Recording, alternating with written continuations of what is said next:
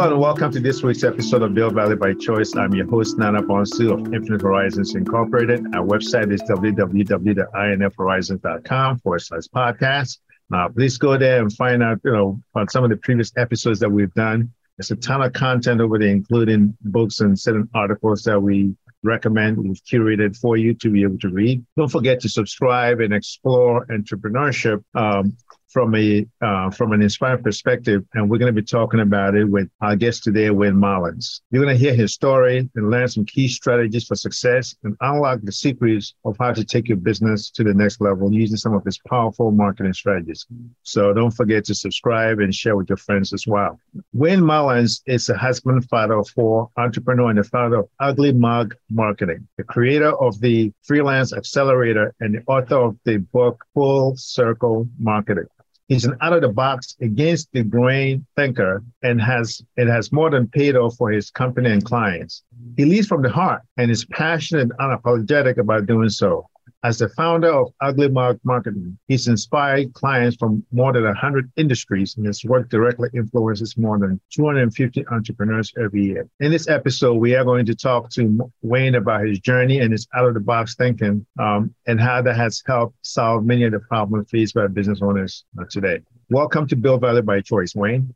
Thank you so much, John. I'm excited for our chat today. Awesome. I'm excited to have you. Uh, clearly, uh, you're a marketing genius, and I'd love to uh, pick your brain a little bit in this conversation. What inspired? I want to start off by asking what inspired you to take this entrepreneurial route and create Ugly Mug um, Marketing. Yeah, the, the simple word would be opportunity. So back um, in a previous life, it seems I had another company, and I grew that company over a three year period. And we grew very rapidly. And as a result of that growth, I started having a lot of other business owners come to me asking me, what are you doing? How are you scaling your business so quickly? And the answer, Nana, was actually marketing. We were doing very unique, very creative things around our marketing. And so out of those conversations, I began doing consulting for people around marketing. And one thing led to another. And eventually um, that turned into Ugly Mug Marketing. So that seems to be like an, an you know an odd kind of name, right? Because you would think that for marketing, you want everything to be like pretty pictures for a brochure and a flyer, but yeah, you call it ugly mug. What's the secret behind that particular moniker? Sure. So the name Ugly Mug Marketing actually comes from a quote by David Ogilvy. So David Ogilvy is the co-founder, was the co-founder of Ogilvy and Mather, and they were the largest ad agency in the world for a long period of time. They're still in the top 10, so they're huge, offices all around the world.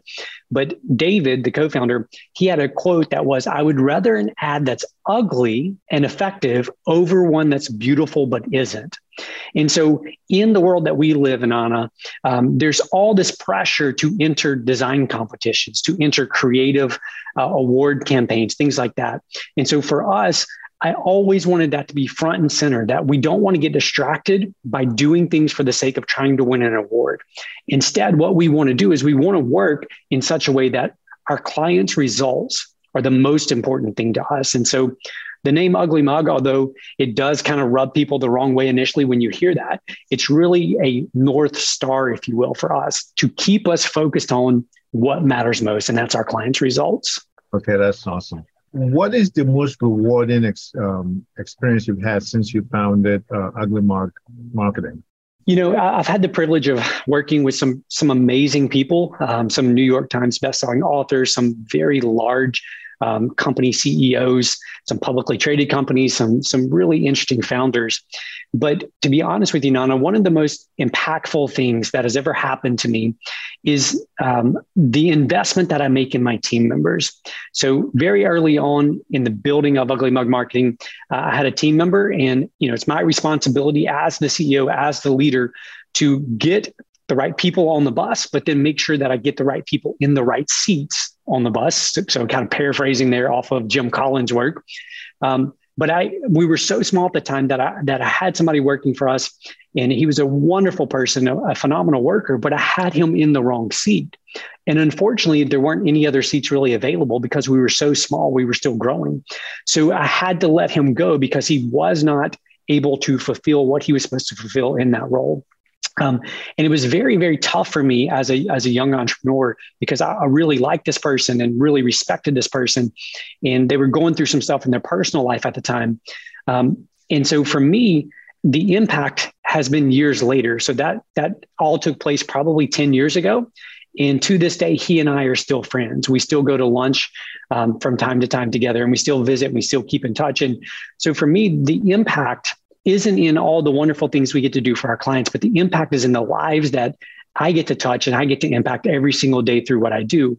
And now a lot of what I'm dealing with or who I'm, I'm working with is our team members day in and day out. That's interesting because I remember, um, I believe it was Eric uh, Kelleher of uh, Southwest Airlines, where he almost like flipped conventional thinking on his head because a lot of times in business, the customer is supposed to be the most important. But he actually, in his mind, he said, look, the employees uh, came first because if you took care of employees, the customers would be taken care of. So it's it's kind of uh, you, know what you just said just kind of reminded me of that. And I guess maybe when you go to lunch with this with this uh, person, you can look back and kind of laugh. I, I'm sure, like you know, same years ago wasn't that you know uh, it was probably like you know from his perspective the worst thing to ever happen but you know maybe uh, the passage of time has kind of assuaged all of that. Um, now in terms of uh, you know your experiences as a father how has that impacted your entrepreneurial journey? Yeah i think the biggest impact for me so you know being the father of four kids um, with all of them in various activities and lots of you know just things going on in their lives. My oldest at this time is uh, almost 16 and my youngest is nine. So you know it's a very active season I have had to learn as an entrepreneur to really protect my time um, and learn to say no to good opportunities and to good people. And so, what I mean by that is, I only have a short period of time with my kids, right? They're only going to be in my life for roughly 18 years in terms of in my home. Now, clients are going to come and go, opportunities are going to come and go. But this season that I'm in, even as an entrepreneur, it's a unique season for me. And so learning to say no to good opportunities and good people has been one of the most challenging and the most difficult things I've had to learn to do. Um, so I've had to learn to say no to being asked to be on boards, you know, of really great organizations and really great places. It's not that I don't believe in those things and I don't think those things are wonderful. It's just that where I'm at right now, I have to protect my time. And so for me, it helps me stay focused when I'm at work, I pour myself into my work. I work really hard to ensure that my time is productive and I'm maximizing my time so that when I'm home, I can be present and I can be there with my family and with my kids. That's that's great. Um, you know, always keeping that work-life balance in, in perspective because the average business owner is working. I think about it was I've seen statistics where like over seventy percent of business owners work um, more than forty hours a week. So being able to um, carve that time out is uh, is, is, very good to hear. Um, how have you and your business evolved over time? Yeah, I think me personally, the evolution um, what I would say is this that I didn't realize this in the beginning, but businesses, I believe, go through these five different stages of growth. And I didn't realize that in the beginning. So what what I would do is I would look around on the internet. I would look around wherever a book or a podcast or a YouTube video, and I would hear something that a, a guru, I'm using that in quotations, was mm-hmm. saying. And I would think, oh, that's the thing. If I just apply that thing to my business, everything's going to get better. And what I didn't take into account is what they were talking about would work well for someone in a different stage of business, possibly, but not for where I was at that time. And so learning to identify the stage that you're in and to make sure that the advice that you're attempting to apply makes sense for where you where you are right there's a great quote that says good advice applied at the wrong time is bad advice and so for me it's the awareness of where are we today? What current stage are we in? And then where are we attempting to go? So I love leaning into the future. I love doing things in, in a way and in a manner that gets us ready for that next level. And the thing is, that makes us very uncomfortable in the present moment, right? So when we lean into that future, I'll give you one example. Um, this entire year, we've spent a tremendous amount of time completely redoing the way we do our financials. Now, there was nothing wrong with the way we were doing our financials. It was, you know, all up to par. It was all, you know, standard accounting stuff. But based on where we're attempting to go and where our revenue is going to go in the future, I knew that we needed to make that investment now so that as we continue to grow, the financials are already there to support us. And so for me, it's learning to be aware. I think would be the big the big key takeaway for me. How do you um, stay uh, motivated and inspired as an entrepreneur? Yeah, I have a slightly different take on motivation, and it's this that um, when you are motivated by something, that a lot of motivation only lasts for a moment. So, you know, we can go watch a YouTube video or listen to something that motivates us, that inspires us, that gets us, you know, a certain feeling to feel a certain way. But that only lasts for a moment in our lives. So, in other words, those types of motivations only last for a moment. And so, for me, what I try to focus on are what are the things that that motivate me and will continue to motivate me day in and day out that aren't necessarily externals, right? So, when we look externally for motivation, I believe that we're setting ourselves up to always need that crutch to motivate us. So for me, what I look for is I look for things that make me a little bit better each day. And what motivates me is knowing that I'm consistent in those things. So journaling, meditation, running, you know, quiet time in the morning.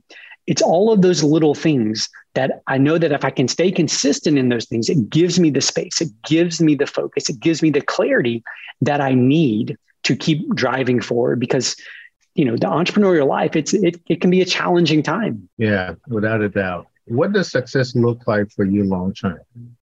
Success for me nana is you know it's very different from most. I know a lot of people they love these big goals. They love these grand things of you know scaling companies to a certain size or you know reaching certain revenue figures. And all those things are great. And i'm not opposed to any of those things. But but for me success looks like the future looks like where we as a team get better each day. And that in and of itself is extremely difficult to do because we know that life has this drifting effect on us, right? We tend to drift towards mediocrity. And so for us to each get better as a team every single day, that requires intention, that requires effort. And I believe that is what success looks like because when we begin drifting, we don't realize we've drifted. Right. So if you ever go out in the ocean and you go to surf, what happens is where you go straight out from the, the beach the first time, when you look up after a little bit, you've drifted right? The tide has pulled you a certain direction down the beach. You've ended up way down the beach somewhere and you've never even noticed it because it just happens. And that happens in all of our lives, especially in business world. We end up drifting. So success for me and long-term success for me is this idea of getting better every single day and holding each other accountable to do that. That's that's great. Um, because a lot of times, sometimes it's a challenge for entrepreneurs and business owners because they're not used to being held accountable, right? So it's kind of interesting to see uh, a business owner and entrepreneur who's uh, who actually cherishes and relishes uh, accountability, um, at least not just for their team, but also for themselves. So that, that's that's interesting to hear. Um, what do you what do you wish that more people knew about entrepreneurship? Um, I think one of the things that you just just mentioned is so important. You know, as entrepreneurs, we tend to be problem solvers. We tend to love to be the hero. Um, so, in other words, we love to jump in and solve people's problems. We love to jump in and save the day. Um, but what I've learned is that when we do that, number one, we don't empower our team to learn to step up and solve problems and jump in and save the day. We're we're constantly doing that on their behalf. Um, the other thing that I would say is that we have to learn to work on ourselves as entrepreneurs. And you just mentioned this. Um, it's about accountability. And as entrepreneurs, our egos, they don't want other people to hold us accountable. After all, we're the boss, right? We're we're the top dog. We're above this accountability thing. That's why we left maybe a corporate job because we didn't want somebody else, quote unquote, telling us what to do or holding us accountable in a certain way. But for me, that is why coaching has been so, so important and impactful in my business and in my life. Um, I hired a coach or a consultant way before the company could afford one. So my wife and I made an intentional decision to sacrifice a lot personally in order for me to hire the first coach that I ever hired. Um, fast forward a few more years, I hired another coach who was way more expensive. Fast forward again. So I've, I've been on this progression of not necessarily more expensive, but hiring the coaches that are right for me based on where I am in that moment. And Nana, that's why I love so much about the work that you do, because you bring that outside accountability. And until we're willing as entrepreneurs to face the truth, we're going to be destined to repeat the same things over and over again. And so when someone like yourself comes in and and shows us the reality of the systems, the processes, the things that are missing, um, we often can't even see those things, right? We're blinded to the fact that those things are broken or missing or whatever the thing may be. So that's a long-winded answer of answering that question, but those are the most impactful things for me. Yeah, no doubt. I mean, I think I think uh, you know, touche. I mean, I think that's uh, you know, thanks for you know, thanks for that plug. But yeah, I mean, I think I think, and that is ultimately why I'm passionate about this, right? Because because we want to make sure that we're helping businesses get better, grow, transform, uh, and make you know even you know better impact and greater impact on their communities. So, you know, that is awesome that, that you've taken that to heart. Uh, always you know striving to be better, knowing that hey, you know, even the the the greatest Olympic athletes have coaches, and, and I look at business ownership as almost like being an athlete as well. Um, now, in terms of um, owners who's you know and business business entrepreneurs who struggle with marketing, what's the biggest piece of advice that you have for them? Um, number one, I would say is that most entrepreneurs are too demanding of their marketing. And what I mean by that is most entrepreneurs fall victim to what I would call the hope and prayer strategy, right? They know they need to be doing this marketing thing. And so they they they get to the point where they're like, I've got to go do something, or we've got to go do something. And so they go do something, like let's just say it's a Facebook campaign or whatever the thing may be, it doesn't matter. And then they hope and pray that that thing works. And then they put all their expectations on that one thing. And then when that one thing doesn't live up to those unrealistic expectations that they have, they then begin saying that Facebook or email marketing or television or radio, you, you name it, that thing doesn't work. And in reality, we have to think systematically about marketing. You know, it's very similar to to what you do in terms of systems and processes. It's like we have to have the systems and processes in place so that we don't have all of our eggs in one basket, so that we don't have unrealistic expectations around one campaign. So I would say the, the biggest mistake that they make is that they they put all their eggs in one basket. They're so um, their demands or their expectations around that one thing are so great that they're setting themselves up for disappointment and for failure with that one particular campaign or endeavor. Yeah, so setting the setting your expectations appropriately. Now, how and I guess that may come from like self awareness, um, or maybe you know having a, a team around you to help determine if you have the right expectations or not. So now, in terms of um, in terms of um, strategies for like if business for businesses that have hit a plateau and, and are looking to scale, what are some of the uh, strategies you know, from a marketing perspective you have uh, in mind for business owners that are, that are in that situation that need to scale their business? Sure. So I believe there's four core campaigns that every business needs to have. Now, if you're going to scale, you really you're going to fine tune each of these four campaigns. So you may have multiple versions of each of these four running because you're split testing you're trying to figure out what's working best. But super quickly i mean this is based on human psychology. These are the four campaigns that you need. So you need a campaign that's going to turn strangers into friends. So strangers would be anyone in the world who you believe would have a need for your product or service. So it's not just everyone who who is out there who doesn't know about you. Strangers, everyone out there who doesn't know about you, but they could use your product. They need your product or service. So you need a campaign that turns strangers into friends, and that involves two things: they have to know about you, and they have to like you. They have to like what you stand for. They have to like what you do. So often entrepreneurs fall into this trap of kind of the shotgun approach to marketing. In other words, we're going to throw all of this out there and see what sticks when you get clear about who those people are and what need you fulfill for them, in other words, they actually have a need for your product service, you can then pinpoint those people. The next campaign that you need is you need to turn those friends into customers or into clients. And what's needed to do that is trust. No one's going to pull out their wallet and hand you or hand me money if they don't trust in us. They have to trust in our competence. They have to trust us in terms of confident. They have to believe that our product or service is going to actually be more valuable to them than the money they part with.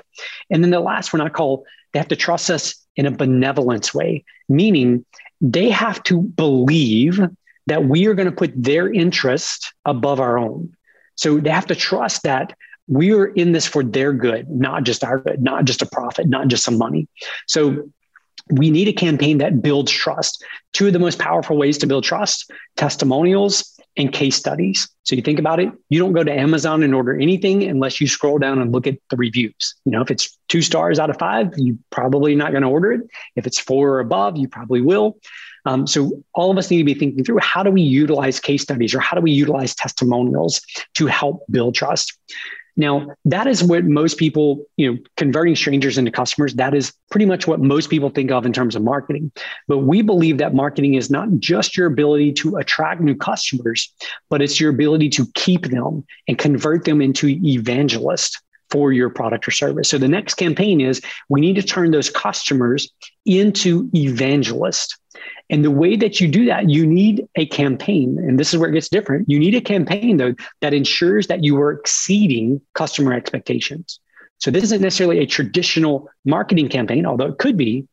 It's more about making sure that you have a litmus test in place that says, we know that an, a reasonable customer has the right to expect these things of our product. These are their expectations. And here are the ways that we're ensuring we exceed those expectations. Because in the world we live in, every single person just about has this little device they carry in their pocket or in their purse or in their bag called a smartphone. With that smartphone, they can broadcast to the world what they believe about us, right? And yet, mm-hmm. as marketers, as entrepreneurs, we don't give enough time and attention to thinking through how do we turn ordinary customers into evangelists for us. And then the final campaign is just simply once we have people who are interested in being an evangelist for us, we need to give them tools and resources and help them understand how to share what it is that we do. So those are the four campaigns.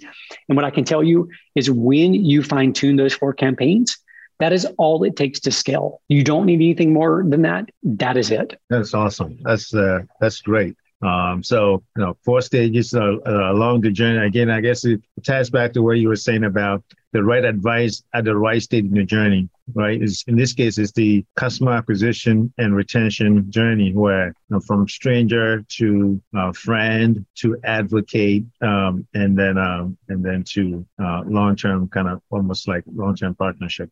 Um, no, that's so that's great. Um, so how has this, uh, you know, some of these kind of thinking uh, concepts, you know, help your company and your clients? Sure. I think the biggest thing for entrepreneurs, and I'm sure you probably deal with this or, or see this, is that entrepreneurs get so busy doing the things that they have to do, right? And often that's putting out fires. Uh, that they don't dedicate time to thinking strategically. And that is so true in the marketing world. Most entrepreneurs fall victim to what I call the ad representative marketing plan. In other words, whatever mm-hmm. ad representative stops by that week or calls them that week, that becomes their marketing plan, right? So the radio person stops by this week and says, "Hey, I've got this really great package. You know, you know, you need to be marketing, and we'll throw in some bonus spots. We'll do all this stuff." And they say, "Okay, great. I know I need to market. Let's go ahead and do that." And then the ad rep says, Well, what do you want the radio spots to say? And the entrepreneur says, Oh, I don't have time to think about that right now. Can you go put something together and bring it back to me? And so we end up with ad reps, and that could be that could be local, like radio, television, print, that could be all those things. It could also be online, right? Facebook now is brilliant at basically writing ads for you. They'll say, let's turn this post into an ad for you. Here's who you should target. Here's how much you should spend. Here's the objective you should select. Right. So we are relegating that strategic thinking to other people who don't have a vested interest necessarily in our success. Right. They have a vested interest in the commission. Facebook wants the money that you're going to spend on those ads the ad rep, although there's great ad rep. I used to be an ad rep. I'm not, this is nothing against ad reps, but they want a commission, right? They don't necessarily care if you have the most phenomenal radio spot in the world. Now, again, I'm not, that's a broad general statement, but again, you as an entrepreneur, it is your responsibility to think strategically about these things. Wonderful. Well, thank you so very much for you know sharing your insights and your time with us today. I really appreciate it. If people want to follow you and the work that you do at Ugly uh, Marketing, how can they do that? The simplest place is just our website. Again, that's just uglymugmarketing.com all of our social media, all of our email addresses, phone numbers, et cetera, right there on the website. That's awesome. Well, uh, thank you. We're going to have that information in show notes as well. So for people that may be driving or out and about, they can um, check out the show notes later for how they can contact uh, Wayne's company and get more information and maybe even see if they can help them out. All right. So um, again, until next week, uh, bye for now. Don't forget to leave us a rating. Tell us, uh, let us know what you think. Leave us a comment on our Facebook page. Until next time, bye for now.